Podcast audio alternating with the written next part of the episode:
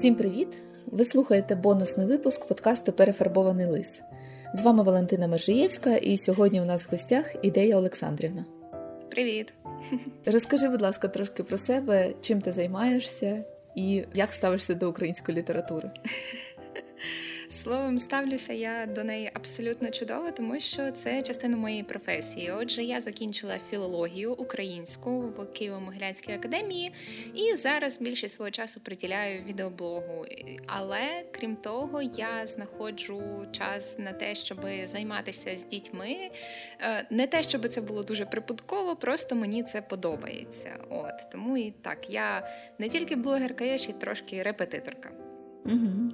Розкажи, будь ласка, трошечки про свій канал. Я, насправді, давно дивлюся ці відео про діалекти, вони мене дуже зацікавили, тому що я в цьому нічого не розумію. Для мене це така незбагненна магія, як можна чути оці тонкощі вимови, оці більш нові випуски, які, от, власне, про літературу були, чи перед цим було про заборони мови. Тобто це вже мені більш зрозуміло і близько. Але діалекти – це така тонка матерія. Мені дуже цікаво, як ти зацікавилася цим і вирішила знімати ці відео. Ну, все почалося з того, що я пройшла курс діалектології, який я жахливо не любила, того, що мені було складно, а потім, вже після закінчення, я чомусь прям полюбила. І так вийшло, що я прикинула, що варто цю тему, власне, якось показати і на Ютубі, зокрема. Того, що я спочатку, заводячи канал, я взагалі не знала, про що я зніматиму. І тут от така от тема підлітає, і все, це бабах просто. З цього і почався взагалі успіх каналу, і, власне, моє зацікавлення діалектами збільшилося просто того, що раніше якось поки воно було в рамках освіти, то воно не так затягувало, поки воно не позбулося оцих от рамок, і я не отримала певну свободу це вивчати. Я була вражена кількістю переглядів, тобто людей щиро цікавить ця тема, це дуже цікаво. Так, я жодного разу не брала ніякої реклами чи щось таке. Тобто це фактично чисто на людському зацікавленні і на алгоритмах Ютубу, які чомусь підігрують конкретно цій темі. Не знаю, чому і як так взагалі вийшло. Може, це питання котиків ще зіграло? Можливо. Що мальва з'являється в кожному відео. Ну, мальвочка в нас взагалі зірка. Як ти бачиш розвиток каналу в майбутньому? Ну, я так розумію, що є певна сукупність діалектів в Україні, які можна обговорити. Я так розумію, що такі основні ти вже розглянула. Про що буде далі розвиватися цей канал? Ну, серед діалектів немає основних і неосновних. Я просто беру до розгляду ті, які мені хочеться зробити прямо зараз. Зокрема, із Слобожанським так вийшло, тому що з'явилася повна купа матеріалів після звільнення Харківщини. От. Але, та, абсолютна правда, що діалекти рано чи пізно кінчаться, адже їх тільки 15 штук. І типу, окей, зроблю я всі 15, а що далі? Я не раз про це думала, ну, але крім того, тема діалектів – це ж не просто огляд діалектів, ну і все. Там можуть бути абсолютно різні варіації теми. Наприклад, я збираюся зліпити у відео те, що я понаписувала на свою дипломну роботу. Я вивчала, власне, діалекти в українському відеоблогерстві. От, у блогосфері, як це там пафосно називалося. І це теж дуже цікаво, тому що доволі багато блогерів, які знімають діалектом, можливо, навіть самі не підозрюють, що вони знімають діалектом. Тобто, отакий от розбір, як варіант. А крім того, я ще планую занурюватися трошки в літературу, того, що в мене був певний період, що я перечиталася, я більше не хотіла нічого читати і взагалі говорити про літературу, а тут відпочила і вже знову маю сили читати і робити огляди на літературу. О, це дуже класний перехід поговорити про літературу, тому що наш подкаст, він, в принципі, народився з того, що я і моя співавторка Марія Діденко, ми взагалі не є ні філологами, ні літературознавцями, ніяким боком до літератури не відносимося, окрім як читачі. Я займаюся з дітьми в школі, але я викладаю математику. А Маша, вона психолог, і ми вишукуємо різні психологічні сценарії, які прописані от в творах української літератури. У нас такий інтерес до цього. Цікаво. І виходить, що ми дуже багато творів не читали в часи школи, коли вони були в шкільній програмі. І дуже про багато творів лишилося гнітюче враження, але ми були дуже здивовані, коли вже в дорослому віці, зараз читаючи їх, вони просто відкриваються зовсім під новим кутом і грають новими барвами. От для мене одним з таких яскравих гнітючих переживань з часів школи були «Хіба ревуть воли як ясла повні». І, чесно кажучи, я навіть думала, коли ми задумали подкаст, назвати його так, щось якось про волів, які ревуть. От, тому що це було те, що мене привалило просто. Але наскільки було моє здивування, коли я прочитала цей твір от зараз, і він мені сподобався, він справив на мене дуже потужне враження. Я не можу сказати, що це розважальна література, але вона дуже глибока і цікава. І от в зв'язку з цим питання, як за твоїми спостереженнями діти сприймають ці твори класичної української літератури зараз, сучасні діти? Насправді дуже по-різному, тому що тут від дитини до дитини. Тому що я маю такий контраст, наприклад, між 9 і 10 класом, коли в 9-му подається якась супердавня література, починаючи від слова «Полку Ігоревім». Ці штуки нікого не зачіпають, того що вони зачіплять істориків, які розуміються на особливостях тодішньої доби. Вони зачіплять літературознавців, для яких цікаво простежити над дискусією про те, чи оригінальний взагалі твір – це слово «Полку Ігоревим» чи фальсифікат. Але дітей це не зачіпає. В 10 класі вже починаються веселіші, і, наприклад, воли дуже сподобалися моїй учениці. Одній. Mm-hmm. Але, знову ж таки, мені здається, що 10 клас – це, не всі можуть осилити такий твір в 10 класі. Тобто, мені конкретно там сподобалося, і двом моїм подругам теж. Але більшості просто на той момент було нецікаво таке читати. Я не знаю, як на це взагалі можна повпливати, і як виправити цю ситуацію з тим, що дітям не цікаво читати певні речі. Але отаку ситуацію ми маємо.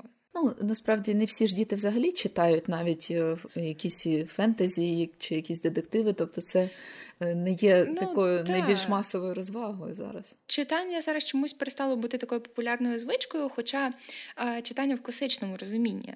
Того, що якщо ми візьмемо якусь середньостатистичну дитину, то вона там може, наприклад, грати у відеоігри. У відеоігри з сюжетом. І там, очевидно, буде дуже багато тексту, щоб той сюжет якось просувати і рухати. І це теж читання, і це можна використовувати як важелі впливу на дітей. Тому що я, наприклад, можу там дати тему твору, де прикладом спеціально буде підібрати якусь сюжетну відеогру, в яку ти граєш, і навести, приклад персонажів звідти, твір у форматі ЗНО, отже, там має бути приклад із твору мистецтва. Або щось таке. Тобто, можливо, книжка певним чином відлякує від себе через стереотипи, я не знаю, які навколо неї гуртуються, тому що, читання – це для задротів, це для розумників, або через те, як в деяких школах подається саме література, яка теж дещо відбиває бажання читати іноді. Чи був у тебе досвід, коли до тебе, як до репетитора, зверталась дитина чи підліток, який не любив читати, але після магічних занять чомусь починали читати книжки? Так, до мене приходять ті, хто взагалі не читає, але я можу поділитися лайфхаком, магія, словом. Якщо дитина приходить, не прочитавши якийсь твір, то ми починаємо займатися мовою, а мова 9-10 клас, там синтакси, коми, підрядні речення, це ніхто не любить, тому їм краще для себе читати. Тобто таке залякування гіршою долею. Я це все, звісно, дуже жартома подаю, жодних якихось присилювань, але всі розуміють, що краще прочитати, інакше будуть підрядні. І тут дуже багато тримається саме на дружніх стосунках. Це не те, щоб я тисну на них своїм авторитетом, а те, що ви ж для мене фактично послугу робите, читаючи. Тому, давайте, ви ж мене поважаєте, я вас поважаю. Тому ви читаєте, я викладаю. Клас. Ще одне таке спостереження, яке ми помітили, записуючи наш подкаст, що більшість творів, які вивчають в шкільній програмі, особливо ті, що були раніше, тобто в сучасній програмі вже додають нові твори, але більшість творів написані не для дітей, написані для дорослих. І виходить, що та цільова аудиторія, для якої були написані твори, вони вже поза школою, як правило, не читають, а діти, вони не попадають в цільову аудиторію. Як бути з цим? Тобто, як дітям пропонувати адаптовану чи більш дитячу літературу і як заманювати до читання дорослих вже поза школою? Ну, тут насправді трошки складно, тому що, наприклад, у нас до 8 класу подаються доволі такі дуже дитячі твори, іноді аж занадто дитячі. Тобто я пам'ятаю себе у 7 класі, я перечитала вже всього Гаррі Поттера, всі оці от підліткові фентезі. Тобто я вже виросла з дитячої літератури, перейшла на підліткову і плюс-мінус до 9-10 вже була готова читати так звані дорослі твори. Не треба якось знецінювати дитячий інтелект і емоційний в тому числі. Діти цілком можуть зрозуміти і якось проаналізувати в себе, відчути певні твори, але якщо дати їм підґрунтя до цього, тобто я ж не можу перескочити там з дитячої літератури зразу до дорослої. Я проходила такий для себе перехід через підліткове фентезі. А от я помітила, що в школі такого не відбувається. Тобто, якщо в 8 класі ми там читаємо про підліткове кохання, та оце от все типу доволі наївні дитячі фактично твори, то в 9-му ми вже давайте історичний підхід і все таке. Тобто я не помітила от якогось такого плавного переходу і якоїсь бази, яка би давала змогу школярам починати працювати із літературою трошечки іншого масштабу. Я теж думаю, що дітям можна, в принципі, будь-якої складності текст пояснити, питання тільки навіщо. Тобто, якщо є відповідь на це питання навіщо. До речі, в твоєму огляді проскакувала книжка про Федька Халамидника. Як ти своїм учням пояснюєш, навіщо їм треба читати цей твір зараз? Ну, це 5 клас, в мене немає 5-класників. Мені здається, що якщо раптом мені трапиться якийсь 5-класник, то я перечитаю цей твір і якось уже від цього буду відштовхуватися. Тому що я, якщо чесно, зі школи до нього не торкалася, того що, як і в багатьох інших людей, у мене з ним пов'язана дуже велика травма. Ну, воно й не дивно. Розумію. От.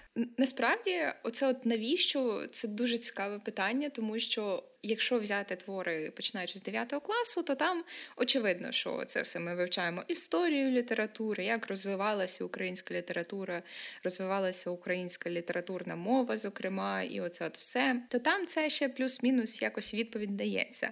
А от якщо взяти той самий 8 клас, ну... Там дуже багато творів, які мають мету навчити певним моральним цінностям.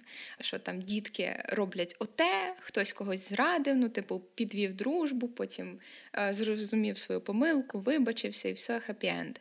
Насправді, от такі от твори мені і в минулому не дуже подобалися, тому що коли тобі 14, тобі не хочеться, щоб тебе вчили життю. Принаймні так очевидно. Тим більше, що зараз у підлітків особливо у них цікавість до таких контроверсійних героїв, які суперечливі дуже. І сучасний кінематограф, і комікси, вони всі вибирають складних персонажів з дуже неоднозначною мотивацією. А класична література, вона все-таки більш полярна. Там зазвичай є більш позитивні персонажі, більш негативні. А у таких суперечливих, який з одного боку ніби поганець, а з іншого боку робить якийсь шляхетний вчинок, то таких от небагато. Ну, це зважаючи, що мати на увазі під класичною літературою. Тож, якщо ми згадаємо того самого Чіпку, то це неймовірний багатогранний персонаж, який живе у світі, де все не ділиться на чорне та біле, хоч якби автор і не хотів звести все до цього, у нього не виходить того, що так не є. І взагалі я помітила, що така полярність у тому, що ми подаємо як класику, вона здебільшого відсутня, але ми можемо її побачити саме у тому, що позиціонується як дитяча література. Саме у цьому є основна відмінність дитячої літератури від дорослої, що в дорослій немає цього чіткого поділу на чорне і біле, який би мав на меті там навчити дітей, як правильно сприймати світ, що хороше, що погане і все таке. А дорослі? Як зробити так, щоб дорослим було цікаво перечитувати літературу, навіть ту, яка була в школі, чи та, якої не було в школі? Для цього їм потрібно не відбивати бажання читати ще в школі. Насправді більшість із творів, які подані в шкільній літературі, буде цікаво перечитати дорослим, типу без жодних питань. Тут навіть нічого не треба робити. Головне якось популяризувати цю думку. Ну там зняти відео на цю тему, я не знаю. Те, що вам викладалося в школі, воно насправді не таке, як його викладали. І, типу, от спробуйте поглянути на нього з висоти свого досвіду, і типу того, що ви, наприклад, читаєте зараз, і спробуйте так само поставитися до цих творів, а не як в школі, коли вас припахували просто це все читати. Да, мені теж здається, що зараз українці якось по кількості подкастів, які з'являються, чи ютубівських роликів, чи просто обговорень, скільки з'являється дійсно такого занурення, повернення не тільки до читання, до якихось там культурних практик, щоб занурити свою культуру і зрозуміти її для себе не так, як це було запропоновано в школі, а просто сформувати своє власне враження. І у нас же цікаве відкриття, що зараз ті люди, які зараз дорослі, вони насправді всі вчились в школі в різний період. Хтось вчився ще в часи Радянського Союзу, хтось в 90-ті на цьому переході, а хтось уже в незалежній Україні. І насправді навіть шкільна програма у всіх була різною. І так цікаво, як люди більш старшого віку ніби ображаються, що а чому нам не давали читати оці твори, ну якісь цікаві, які от є в нинішній шкільній програмі. То якось дійсно хочеться такий обмін досвідом влаштувати між усіма читачами української літератури. Ну так, взагалі дуже цікаво, що в 2014 році у нас стався такий ніби перелом, набагато масштабніший, ніж в 90-х. І, власне, з того часу почало відбуватися таке собі повернення до оцих от витоків саме національних, тому що як під час радянської окупації, так і в 90-х і початку 2000-х ми трошечки перебували у ігноруванні оцього от всього, цих от всіх особливостей, тому що, ну, національність тоді як така розмивалася і... Очевидно було, що ідеальна радянська людина, вона не має національності, що вона така от всюди, все, дружби народів, терапири. І потрібен був дуже серйозний стимул для того, щоб позбутися такого бачення і нарешті подивитися, а що там у мене у витоках нації, наприклад, типу, з чого все починалося, як це все формувалося. А що, на твій погляд, людині дає оце відчуття причетності до нації? Тобто, яку додаткову, ну не знаю, додаткове переживання чи додаткове самовідчуття з'являється?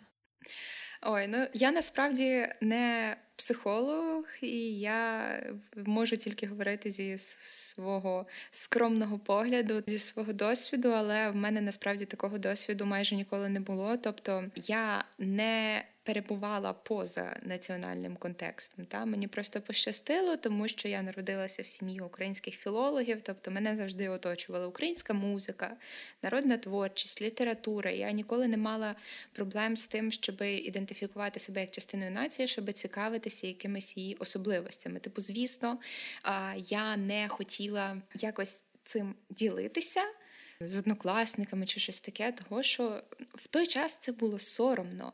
Тобто це прирівнювалося до якоїсь шароварщини, це висміювалося як щось сільське.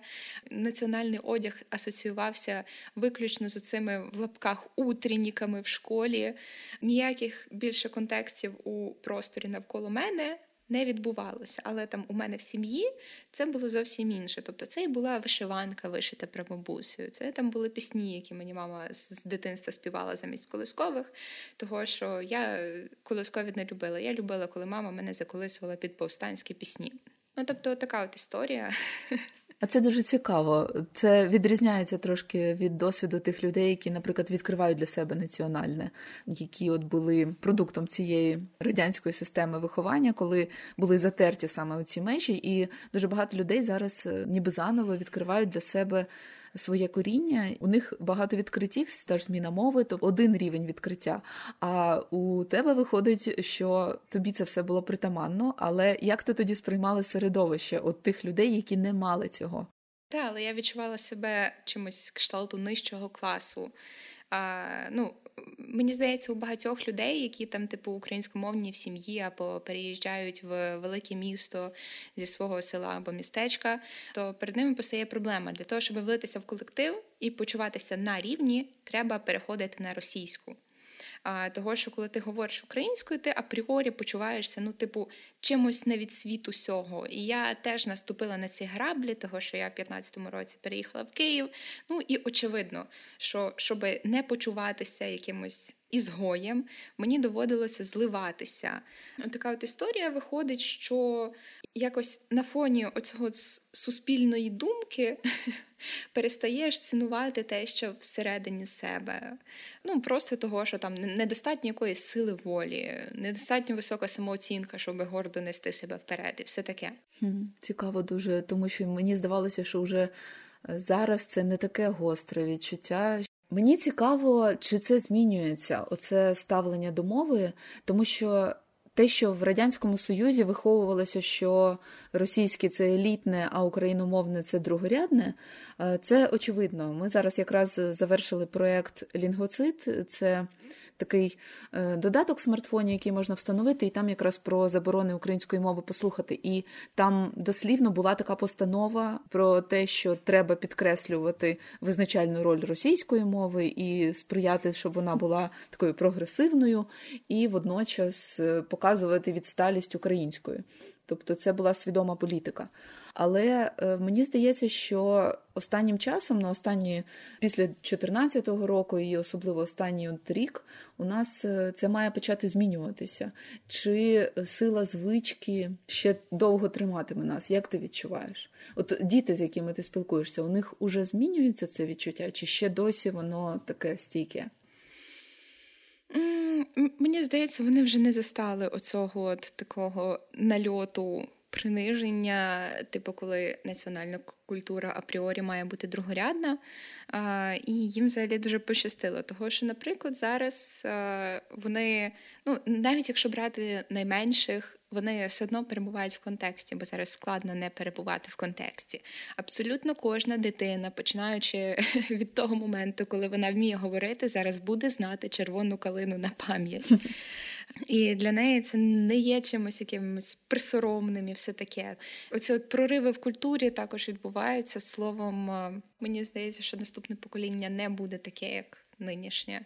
Навіть попри те, що в дорослому віці воно якось трошечки складніше з усвідомленням і переналаштовуванням на інший лад. Да, але водночас є ще доволі великий прошарок людей, які залишаються в російськомовному інформаційному полі. Вони навіть не ототожнюють себе з Росією. Я не кажу там про колаборантів чи про таких, а от людей, які просто звикли слухати медіа російське, якісь там улюблені гурти у них музичні можуть бути. І вони ніби залишаються в тому культурному полі. І виходить, що для того, щоб українці були в українському культурному полі, нам треба дуже інтенсивно створювати різноманітний контент на всі смаки, починаючи від ютубів про українські діалекти мовні і закінчуючи якимись тупими жартами в тіктоку. Чи встигнемо ми для цього нового покоління створити стільки привабливого контенту, щоб їх не заманювало в російське культурне поле? Та ми вже створюємо, ми вже дуже багато робимо і працюємо над поширенням цього. Тобто у нас одних ютуберів українських ого-го скільки. А коли підросте наступне покоління, то у кожного, хто почне от просто сьогодні, буде вже мінімум підписників 100 000. І якось воно отак і працює. Тобто насправді у нас не було аж такого браку контенту. Він завжди просто залишався в якомусь андерграунді. Якщо, звісно, не говорити про якесь там фільморобство або серіали, які зараз знімають. Тобто, очевидно, що якісного серед них поки що мало, але це теж змінюється, це теж рухається вперед. І ота проблема, що мені розказували, я того не застала, але десь в середині 90-х був такий бум української попкультури, а потім воно якось дуже різко загнулося. Воно зникло з перших шпальт і все таке, але воно нікуди не ділося, по суті, то незалежно від того, що його ніхто не поширював. Так, у мене теж є відчуття, що у нас є купа прихованих скарбів. Я вже не кажу про сучасну культуру, яка просто ще не вийшла на оці от рівні розкрутки. Тобто є багато людей, які щось створюють, але воно йде так, як не в стіл, то просто немає достатню кількість медіапідтримки. Але є ж і серед класичних авторів дуже багато їхніх творів, які просто невідомі. От ми вивчаємо, наприклад, Уничує Левицького Тушкайдашеву сім'ю, але водночас у нього є інші твори, наприклад, ті ж «Хмари», які не є популярними, просто тому, що люди не знали про їхнє існування. Можливо, нам потрібна якась ще течія, яка буде популяризувати оці приховані скарби? Окей, моє наступне відео буде про хмари, не іронічно, це невеличкий спойлер, тому я їх обов'язково популяризую. Це клас. Класно, що ми зараз маємо такі штуки, як TikTok. Того, що вони якимось чином примудряються витягувати от з низів усе те, що раніше забувалося. Зокрема, це дуже помітно на прикладі музики. Угу. Тобто, наприклад, десь рік тому там неймовірно стали популярні пісні оці співачки Русі. От фактично вже років 20, не 20, більше набагато, пройшло із часу її широкої популярності там. Угу. І от уже фактично перенародження вийшло того, що люди справді відкрили для себе цю співачку заново. Зараз я побачила, що чомусь в Тіктоці завірусилася пісня Ірени Карпи. І це дуже цікаво, того, що вона вийшла як мінімум 15 років тому. І про неї на той час майже ніхто не знав, того, що, Карпа це була така творчість для вузького прошарку тих, хто за культурний бунт був там на початку 2000-х. Угу. А зараз це все виходить у ширші маси, і це настільки цікаво спостерігати, того, що наше суспільство культурно фактично переживає те, що фактично ми мали би закінчити ще на початку 2000-х. Якби, звісно, Росія не влізла в наш культурний простір так жахливо. Так, дуже цікаво. Насправді Росія нам як заважає, так і іноді допомагає. От зараз така сепарація йде від всього російського. Зараз у мене не лишилось жодного учня, який продовжує спілкуватися російською мовою. Тобто всі в цей рік стрімко перейшли навіть на перервах. Тобто раніше на уроках ми завжди спілкувалися українською, але на перервах і з батьками вони могли говорити російською. То зараз таке заперечення йде. Насправді десь бачила навіть тезу про те, що ніхто не зробив так багато для українізації, як Путін, почавши вторгнення в Україну. Просто якби вони продовжували свою тактику оцього культурного поглинання і не рипалися там ще в 14-му році нікуди, їм би все вдалося. Так. Ми бачимо на прикладі Білорусі, як це виходить, але що 14-й рік, що оце 22-й, воно дало нам такі потужні поштовхи, що фактично знівелювало усі їхні попередні зусилля, і в цьому однозначний плюс.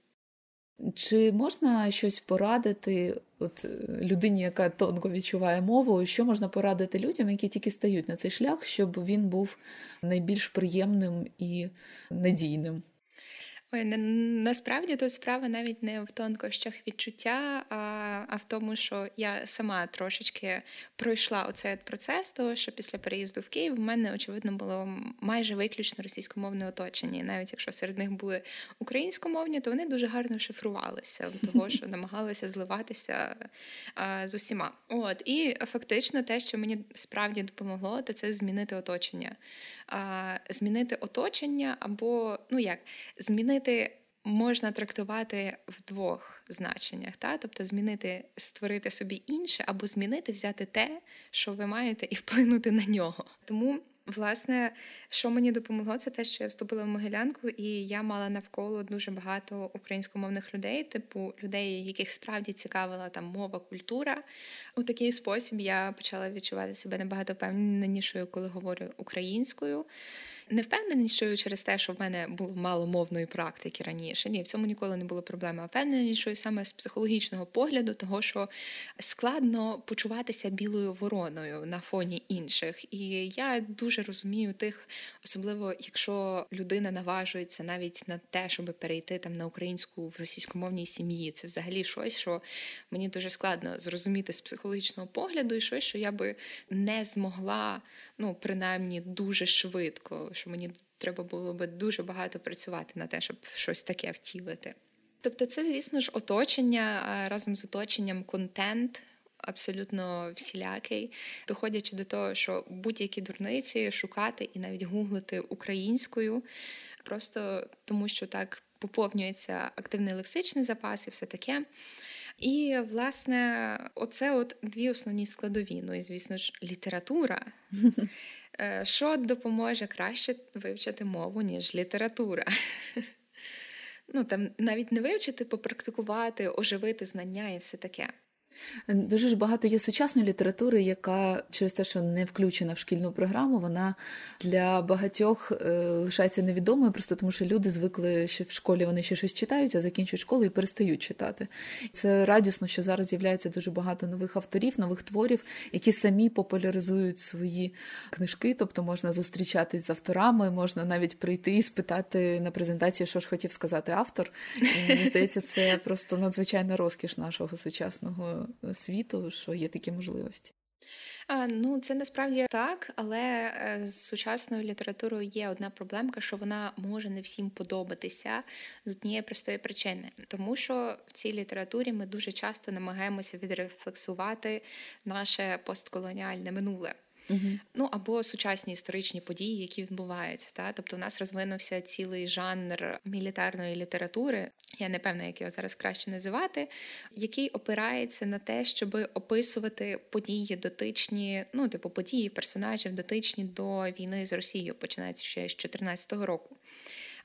І, власне, комусь може бути просто неприємно і травматично читати такі твори, тому що, наприклад, я вирішила прочитати «Інтернат Жадана», mm-hmm. і мені було дуже тяжко, типу, зараз на фоні оцього всього ще й отримувати певний бекграунд подій 2014 року і усвідомлення того, що мене тоді не дуже зачіпало в силу віку, ну, тож мені 13 років було, на секундочку, mm-hmm. І як це все тоді усвідомити? Ну, ніяк. І заразом не дуже приємний досвід, але в цілому дуже цінний.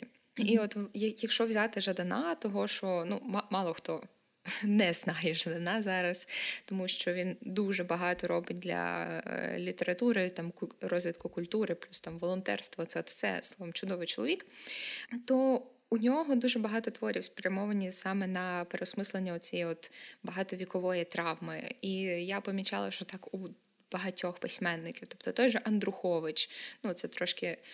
Раніші твори, але вони теж починаються з переосмислення оцієї от імперського минулого.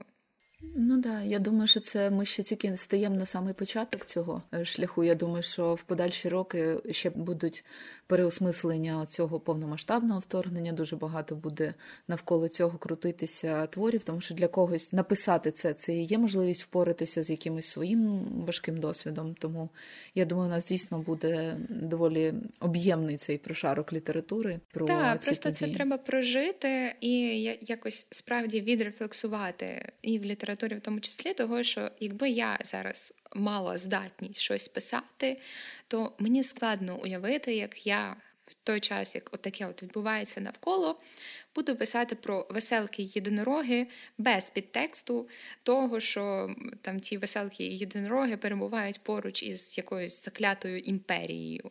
Угу. Да, але водночас мені здається, що у нас на тлі цієї війни відкрилась і цікавість до світу. Тобто раніше частина людей просто були розвернуті в бік Росії і більше дивилися, що відбувається там, ніж те, що відбувається в світі. Це ми на тлі Пушкінопаду обговорювали, що ну добре, Пушкін у нас є, але де Байрон, де Марк Твен, де інші автори, які навіть нам знайомі, але ми про них не говоримо стільки, скільки про російських авторів. І зараз, я думаю, що у нас і до ближніх країн з'явився інтерес, тому що дуже багато жінок з дітьми поїхали саме в навколишні країни, там Польщу, Словаччину, Литву, і відкривають для себе їхню культуру. Ну, от я, наприклад, не знаю жодного рок-гурта з Польщі. Ну, тобто, хоча, по ідеї, вони там мають бути, і культури близькі, і нам має це відгукуватись. І я думаю, що якщо ми, окрім рефлексії власних травми, болючого досвіду, цінного, але болючого, і копання в нашому постколоніальному минулому, якщо ми ще трошечки будемо приділяти увагу дослідженню світу навколо, то тоді у нас може бути дуже цікава література. Взагалі цікавий приклад того, наскільки ми, наприклад, з Польщею зближуємося, того, що цю мову нам, наприклад, найпростіше розуміти з-поміж усіх західнослов'янських. Угу. От, і Мені дуже часто в стрічці в TikTok випадають польські відео.